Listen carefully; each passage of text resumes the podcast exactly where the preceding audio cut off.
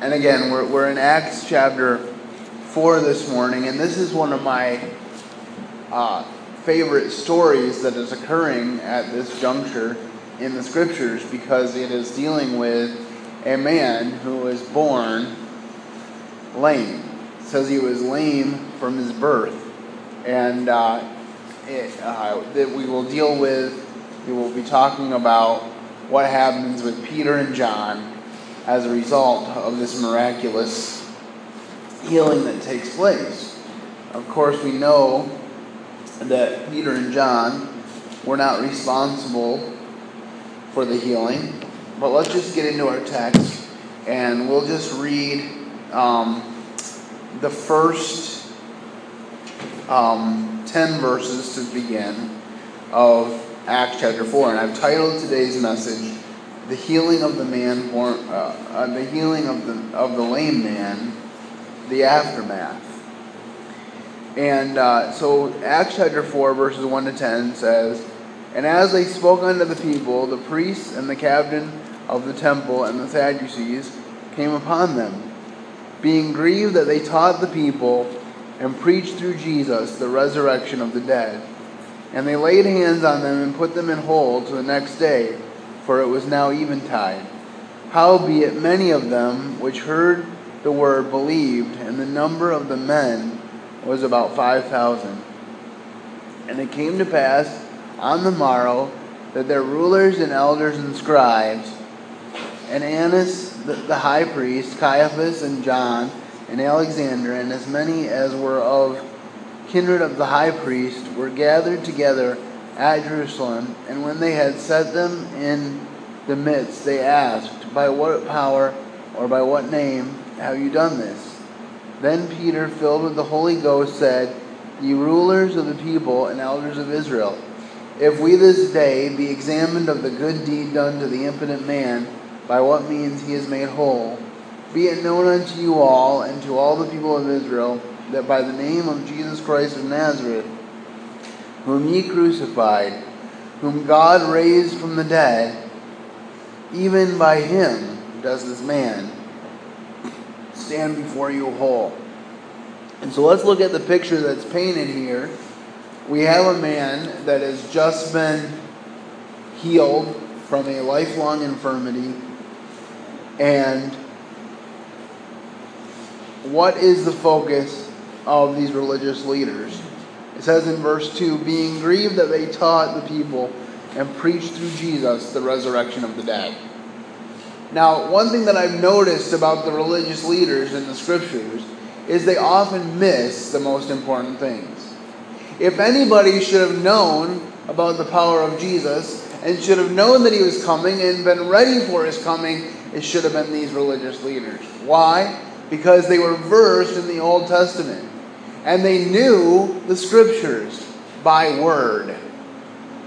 But the first thing I want to say to you this morning is that you can know the words backwards and forward.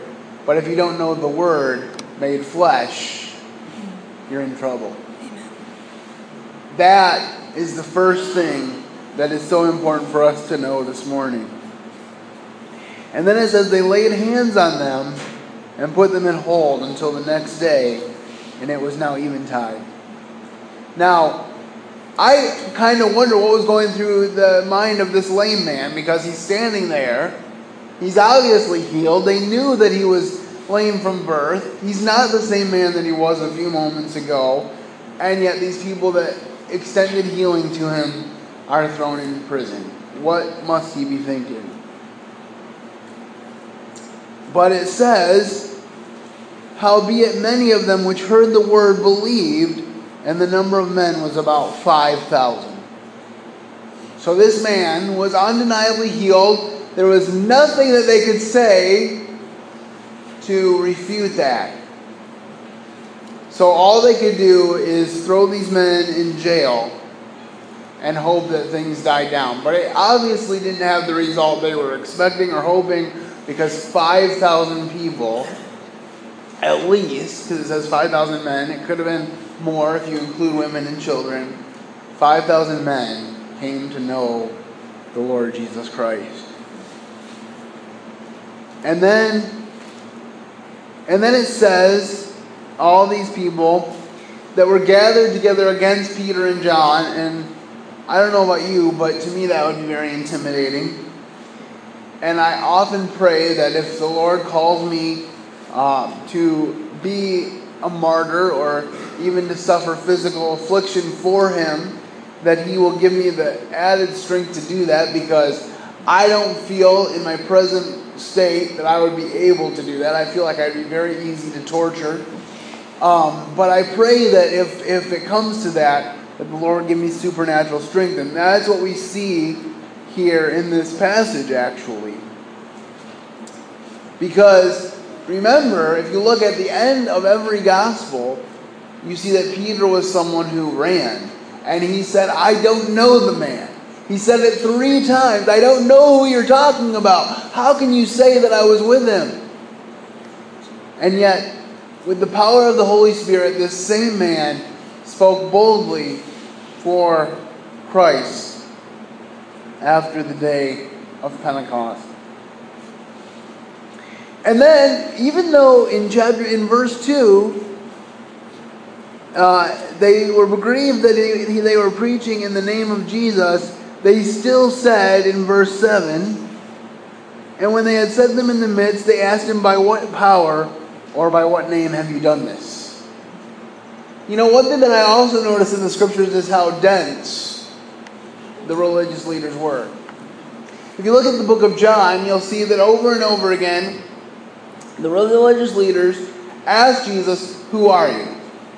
And he would proceed to answer them, and they would get mad at him for his answer. And then they would ask him a little while later, Who are you? And he would answer, and they would get mad at him for his answer. And then they would ask him a little while later, Who are you? And the pattern continued until it ended with the cross. But praise God, the cross was not the end because we read here that they preached Jesus and the resurrection of the dead. There is a resurrection of the dead, and we will rise because he has risen. And then it says, Then Peter, filled with the Holy Ghost, said, Ye rulers of the people and elders of Israel, if we this day be examined of the good deed done to the infinite man, by what means he is made whole, be it known unto you all and to the people of Israel, that by the name of Jesus Christ of Nazareth, whom you crucified, whom God raised from the dead, even by him does this man stand before you whole. That's the only answer he could give. Remember, this is the same man, same physical man that ran from any acknowledgement of who Jesus was. And yet Jesus forgave him. And when he was filled with the Holy Spirit of God, he spoke boldly and said, It's by Jesus Christ that this man is made whole. And so we can see that Jesus Christ can make all the difference. Well, let's look at Acts chapter 3, verses 1 through 8, just in, by way of cross reference, and look at part of the details of the event that precipitated this catastrophic response by the religious leaders. Acts chapter 3, verse 1 says, Now Peter and John went up together into the temple at the hour of prayer, being the ninth hour. And a certain man, lame from his mother's womb, was carried when they lay daily at the gate of the temple, which is called Beautiful, to ask alms of them that entered into the temple. Who, seeing Peter and John about to go in the temple, asked, asked an alms. And Peter, fastening his eyes upon him with John, said, Look on us. And he gave heed unto them, expecting to receive something of them. Then Peter said, Silver and gold have I none but such as I have give I thee. In the name of Jesus Christ of Nazareth, rise up and walk. And he took him by the right hand and lifted him up, and immediately his feet and ankle bones received strength. And he, leaping up, stood and walked, and entered with them in the temple, walking and leaping and praising God. Now this should have this should have made the religious leaders excited. because they should have seen the power of God in this. This man had been lame from birth, there was no refuting it, everybody knew it. He was placed here every day so that he could beg alms, so that he could survive because he couldn't work another trade. And so everybody knew it. He was in the public square, people knew who he was, and he was healed. But again, the Pharisees were more concerned about externals than they were about what was going on in life and what Jesus was doing and what God was doing. I think of another instance, well, a couple different instances with the Pharisees. Remember when the lame man was put through the roof because his friends wanted him to see Jesus? I can, I can imagine as I read that passage the Pharisees, the religious leaders who were sitting in that house, wiping roof tiles off of their shoulders as the roof comes caving down on them. And totally missing the fact that, that Jesus was going to heal this man. And as they're reasoning in their hearts, see, this is another thing that gets me. As they're reasoning in their hearts, what man can forgive sins because he said, Your sins are forgiven? Jesus says, Why reason ye in your heart? So he's telling them the things that they're thinking. They didn't even say it to Jesus, they were just thinking it, but he's telling them the very thoughts in their minds and hearts. And he says, Which is easier to say, uh, Your sins are forgiven, or rise up and walk? But so that you can see that the Son of Man has power on earth to forgive sins, I say to this man, Rise up and walk. And he rose up and walked from that very hour. And I remember another time with the man at the pool of Bethesda, Bethsaida, when Jesus healed the man. And he took up his bed and was walking home and rejoicing. And they said, Why are you carrying your bed on the Sabbath? They cared more about the bed than the man that was in it. They cared more about the bed than the man that was in it. Oh, may we never be that way. Jesus cared about people, and he wants us to have the same care. Henry Emerson Fosdick said, Some people have just enough religion to make themselves miserable. We are not here because of a religion. We're not here to earn brownie points or uh, to, to get a stamp of approval in our book. The only book we should be concerned about being in is the Lamb's Book of Life. And the only way we get into the Lamb's Book of Life is because of the grace and mercy of Jesus Christ, who says, Whosoever will may come. That's how I came to Christ when I was five years old. Was through His grace and mercy. I was raised in a Christian home. I was born in May of 1979. May is a great month to be born. When I was a kid, I liked the fact that it was about halfway between my birthday and Christmas, so I got presents every six months. It was a good deal. But the problem was, I was supposed to be born in August. My parents were um, going on their fir- their last vacation before becoming parents, and I decided to join the party, and so I was born three months premature. When I was about one year old, my parents were told I would never walk, and that I had cerebral palsy. My parents raised me to believe that God had a purpose in everything. But despite that, after I was saved, I spent nine years fighting with God and saying, God, if you gave me a healthy body, then I could serve you. But because you didn't, because you made this one mistake, I know I've been raised to believe that you make no mistakes, but because you made this one mistake, I can't serve you the way I want to. And for nine years, I carried that. But then God broke through and He said, Andrew, He said, I don't need to change your outside. I just need you to let me change your inside. Move out of my way. Let me work through you, and I'll do great and wonderful things. And He has done that. Sadly, it took hitting rock bottom a year before that when my baby brother passed away. And I remember weeping in my mother's arms after that, saying, Why did God take my seemingly healthy baby brother? He just died in his sleep, no explanation. And leave me here when I'm completely useless. That's where I was. So if you have felt useless, maybe you feel useless today, please know that God has a purpose for your life. Ephesians 2:10 says, "For we are his workmanship, created in Christ Jesus, for works that he has before ordained that we should walk in them." He has work for you to do if you trust him. If you trust him today, he will have work for you. I guarantee it. He doesn't leave any of his children without assignment. All right. Well, we're moving through this passage in Acts chapter 4. So let's look at um, Acts 4 11 to 20. Acts 4 11 to 20. Um, this is the stone which was set at naught of you builders, which has become the head of the corner. Neither is there salvation in any other, for there is none other under heaven given among men whereby we must be saved.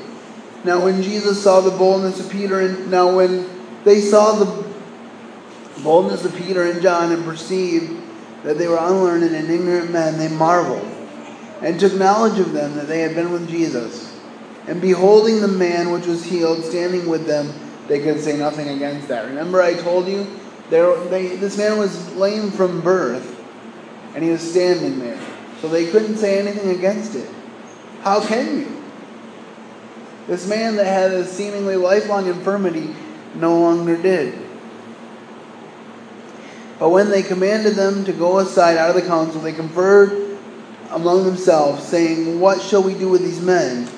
For that indeed a notable miracle has been done by them. It is manifest to all in the dwelling in Jerusalem, and we cannot deny it. But that it spread no further among the people, let us straightly threaten them that they speak henceforth to no man in this name. And they called them and commanded them not to speak of Je- in the name of Jesus.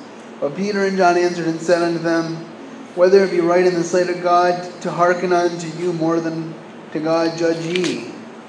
But for we cannot uh, but speak of the things which we have seen and heard. So here's the situation. They're like, we can't deny the miracle, but we don't want them to take away our popularity. That's basically what they're saying. And they actually said it in those words in John chapter 11. Jesus is taking away our fame.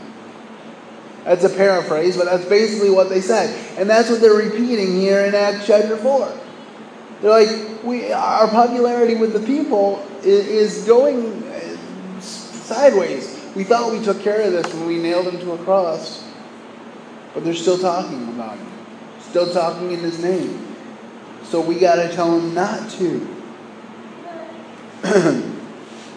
and he, he's just talking about how Jesus being rejected still is the key.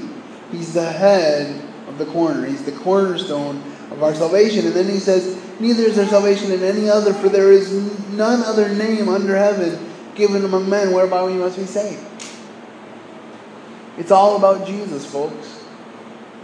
If you're relying on something other than Jesus to get you to heaven, I'm sad to say that you're going to wake up one day in eternity and realize you didn't get there. It's not about whether you're worthy. I'm not worthy. I'm a sinner. Just ask the people that live with me. They'll tell you. They even volunteer it sometimes without you asking. But I'm redeemed. My life has been changed in a way that I cannot fully express. And I'll spend all eternity trying to say thank you. Because it's that great. It's that amazing.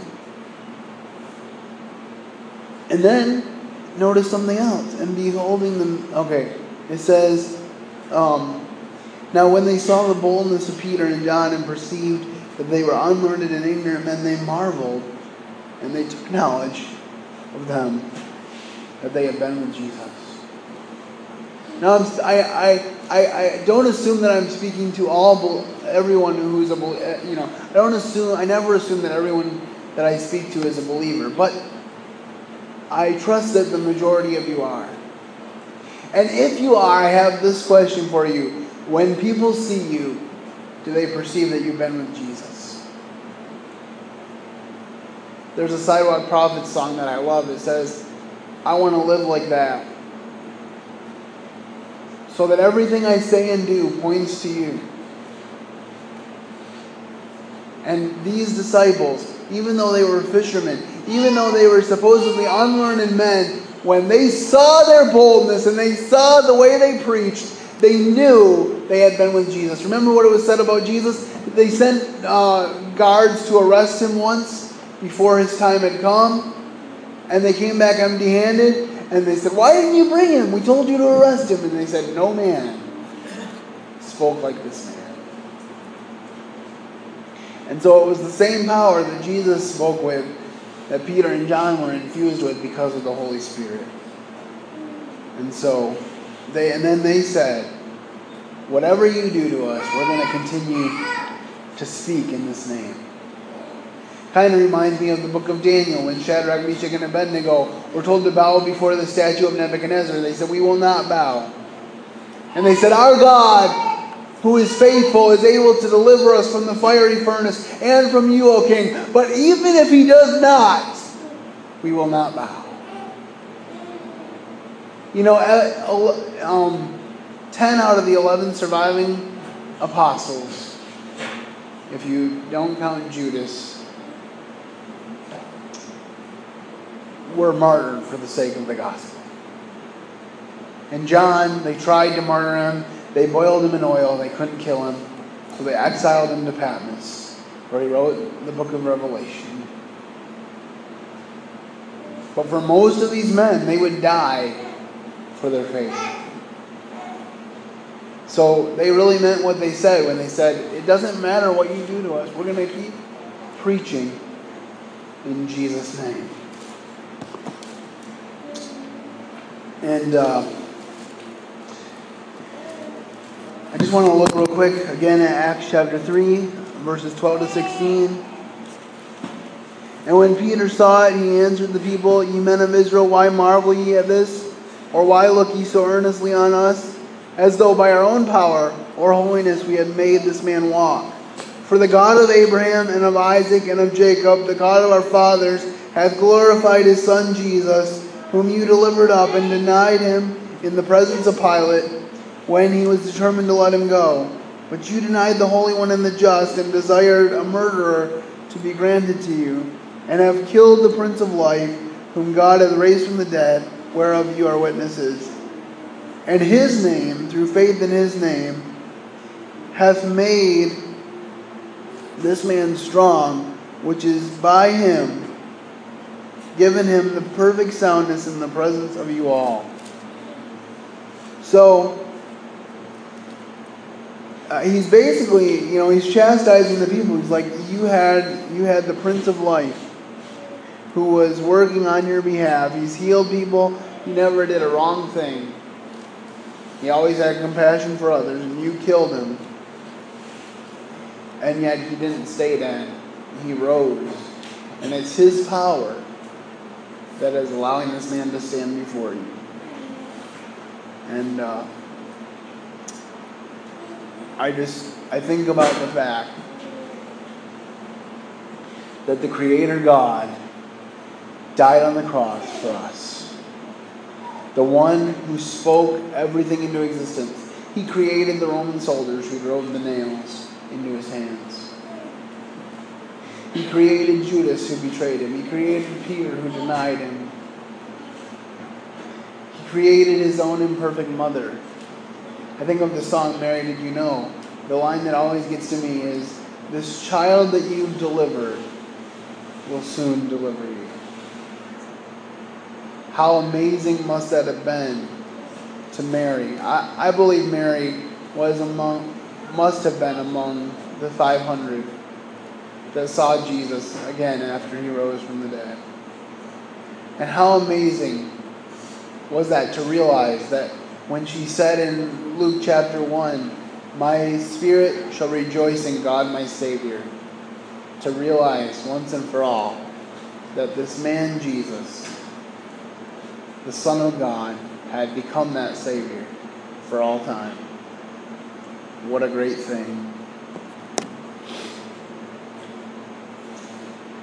Hugh Latimer once preached before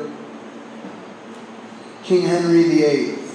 Henry was greatly displeased by the boldness in the sermon and ordered Latimer to preach again on the following Sunday and apologize for the offense he had given. The next Sunday, after reading his text, he thus began his sermon. Hugh Latimer, dost thou know, uh, dost thou know before whom thou art, art this day to speak? To the high and mighty monarch, the king's most excellent majesty, who can take away thy life if thou offendest. Take, therefore, take heed that thou speakest not a word that may displease. But then consider well, Hugh. Dost thou not know from whence thou comest, upon whose message thou art sent? Even by the great and mighty God, who is all present, and who beholdeth all thy ways, and who is able to cast thy soul into hell? Therefore, take care that thou deliverest thy message faithfully. He then preached the same sermon he had, sermon he had preached the preceding Sunday, and with considerably more energy.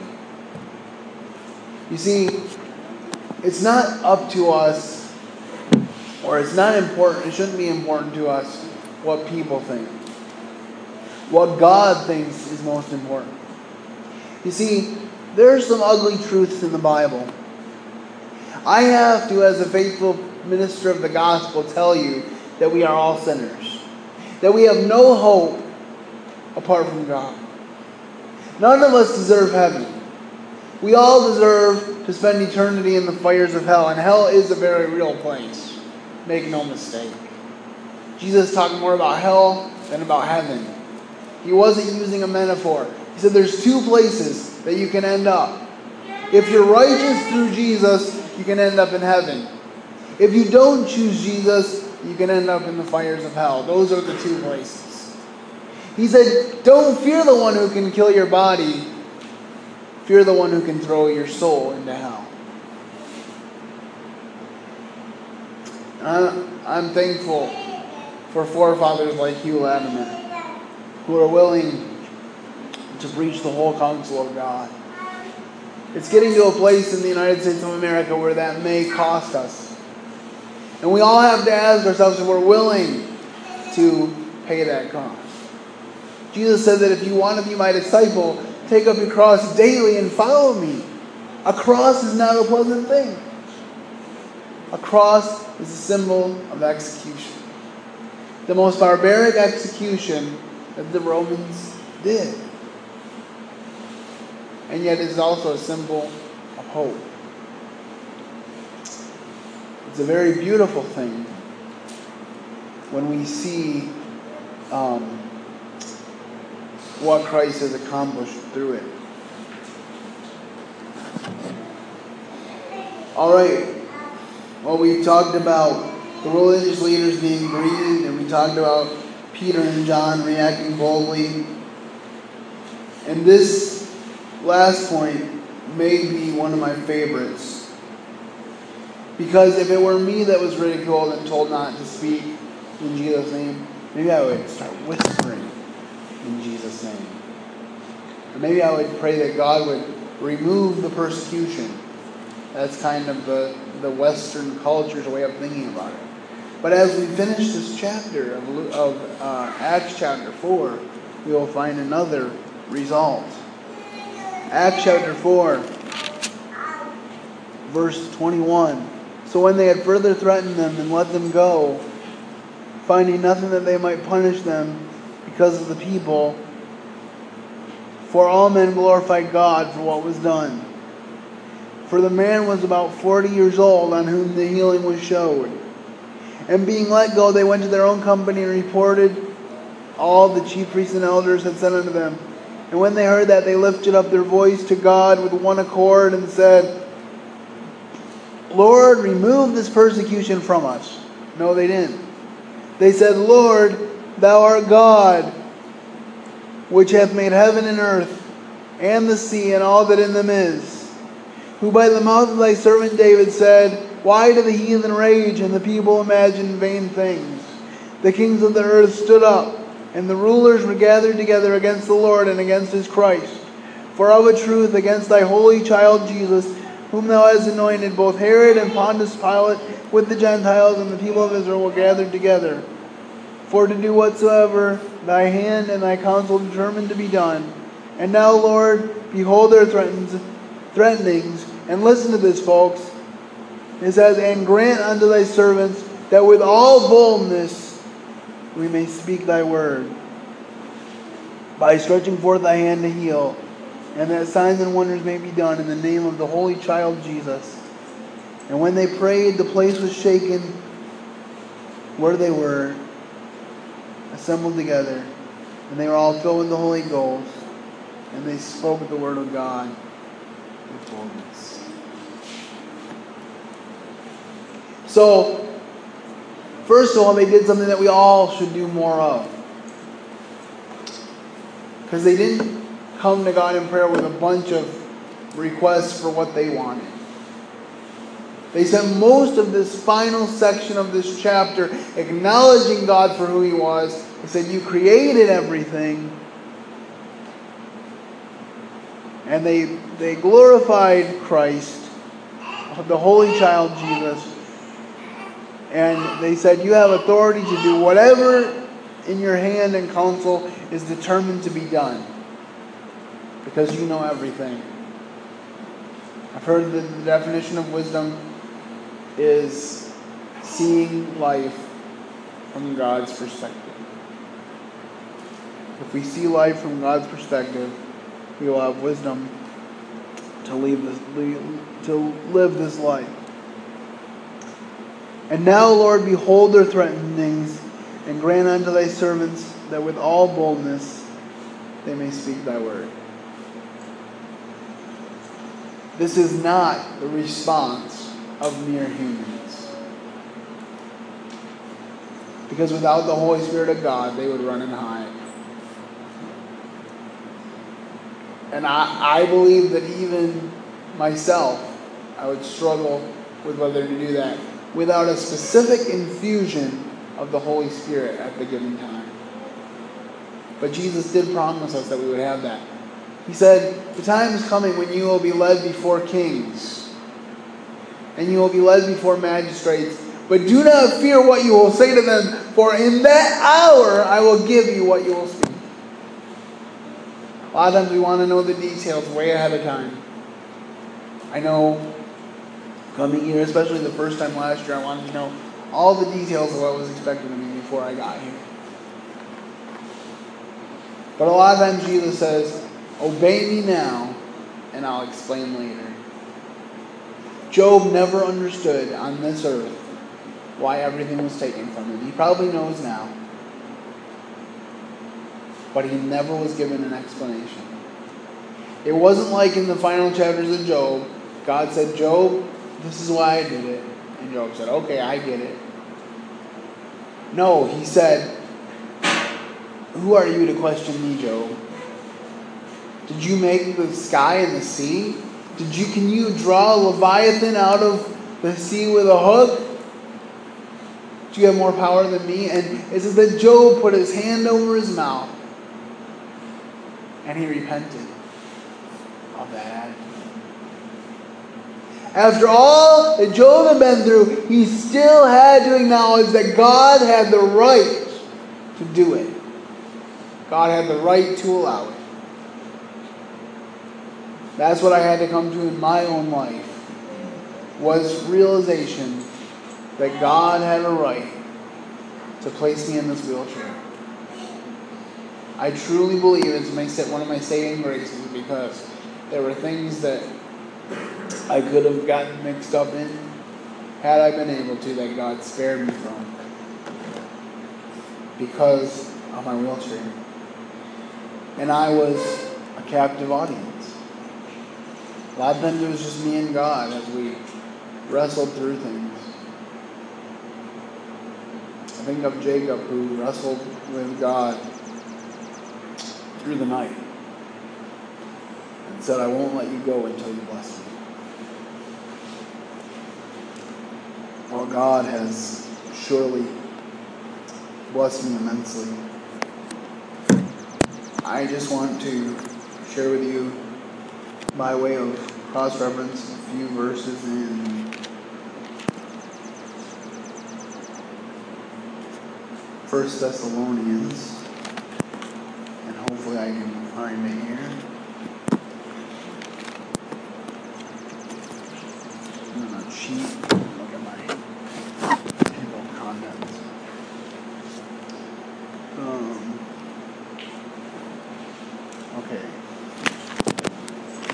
1 Thessalonians 5.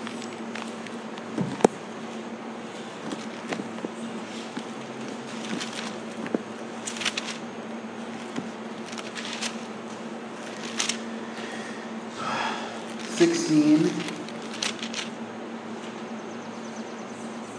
sixteen through eighteen. Rejoice evermore. Pray without ceasing.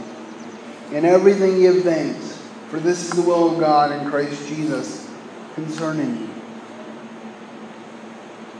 Keep in mind that the writer of this, Paul, he spent the majority of the time that he was writing his epistles in prison. And they weren't the nice jails that I go to visit in the Kent County correctional facility with two beds and clean sanitary conditions and three squares a day. No, they weren't. They were often in dungeons where he was handcuffed to two guards, one on either side. And you know what? He continued to preach the gospel. Those, those guards, some of them must have been like, I don't want that assignment. Please don't chain me to Paul. But you know what? In, in, in the end of Philippians chapter 4, it says, The saints of Caesar's household greet you. So even some of Caesar's household came to know the Lord Jesus Christ. We'll meet them someday because Paul was faithful to continue to preach the word in season and out of season. That's the kind of faithful that I want to be with the word of God. Because, see, my life was changed in a way that I can't express. But He is faithful. I want to ask you are you struggling today? Have you surrendered to Him? I hope and pray that you will. If you want to talk about this, I'm more than willing to talk to you afterwards. There are probably staff members here as well that would love to talk to you about life with Jesus. It's not going to be easy. Jesus said, In this world you will have tribulation.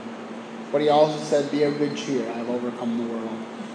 He said, The thief comes not but for to steal, to kill, and to destroy. But I am come that they might have life and that they might have it more abundant. So you want abundant life? It's not in cars, it's not in money, it's not in jobs. It's in Jesus. Jesus is the way to an abundant. John Newton said, May the grace of Christ our Savior and the Father's boundless love, with the Holy Spirit's favor, rest upon us from above. Thus may we abide in union with each other in the Lord, and possess in sweet communion joys which earth cannot afford. And um, I am so thankful that that joy is uh, a part of my life. And um, I want to uh, share with you a song. I'm going to see if I can get the lyrics in front of me so I don't mess it up. So, but as I'm doing that, I just want to say thank you for listening, and I hope that this has been a blessing to you, and I hope that you'll, it will give you a lot to think about. Remember, the disciples were not special in the sense that, you know, Jesus could have chosen the most educated, but he chose fisherman. His first encounter with Peter was when Peter said, Depart from me, for I am an evil man. And Jesus looked beyond that to his potential. So just know that um, that, that is something that He will do for you as well. He looks at us on the basis not of who we are, but um, who we can be.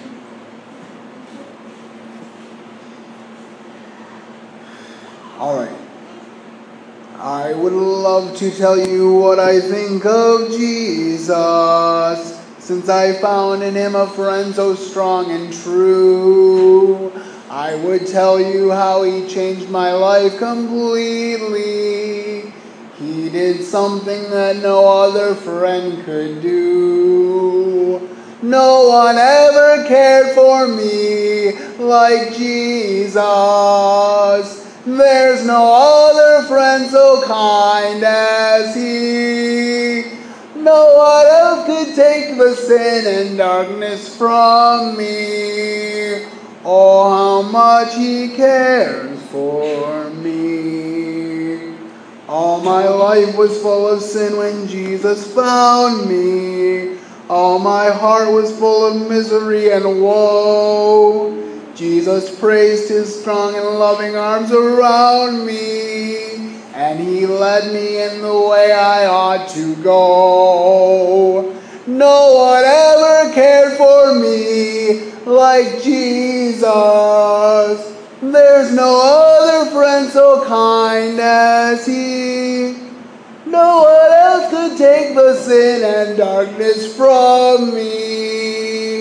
Oh, how much He cares for me. Every day He comes to me with new assurance. More and more I understand His words of love.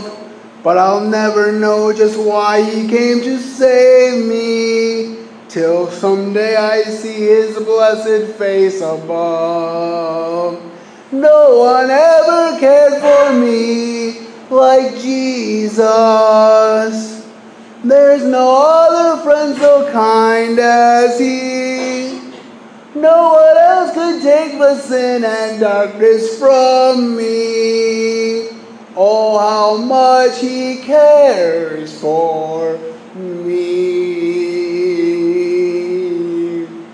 Let's pray. Heavenly Father, Lord, we thank you for your care.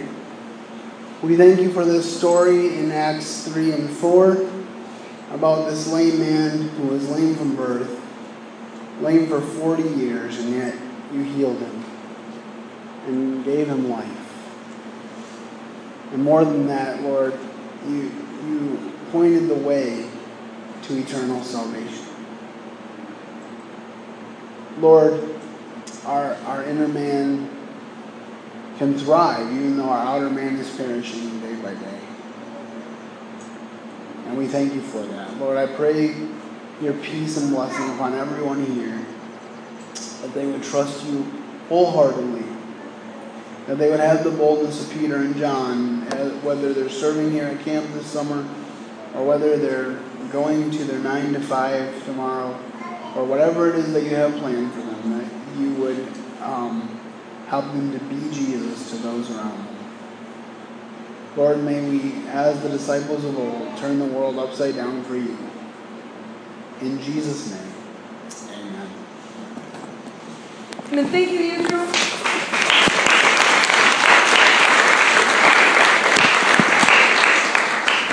We will send for your kiddos. Come on back. Um, there is some coffee in the back table, so feel free to stay and meet and greet. I'm Team Timothy. We're going to meet at 12.30 in the dining hall for lunch.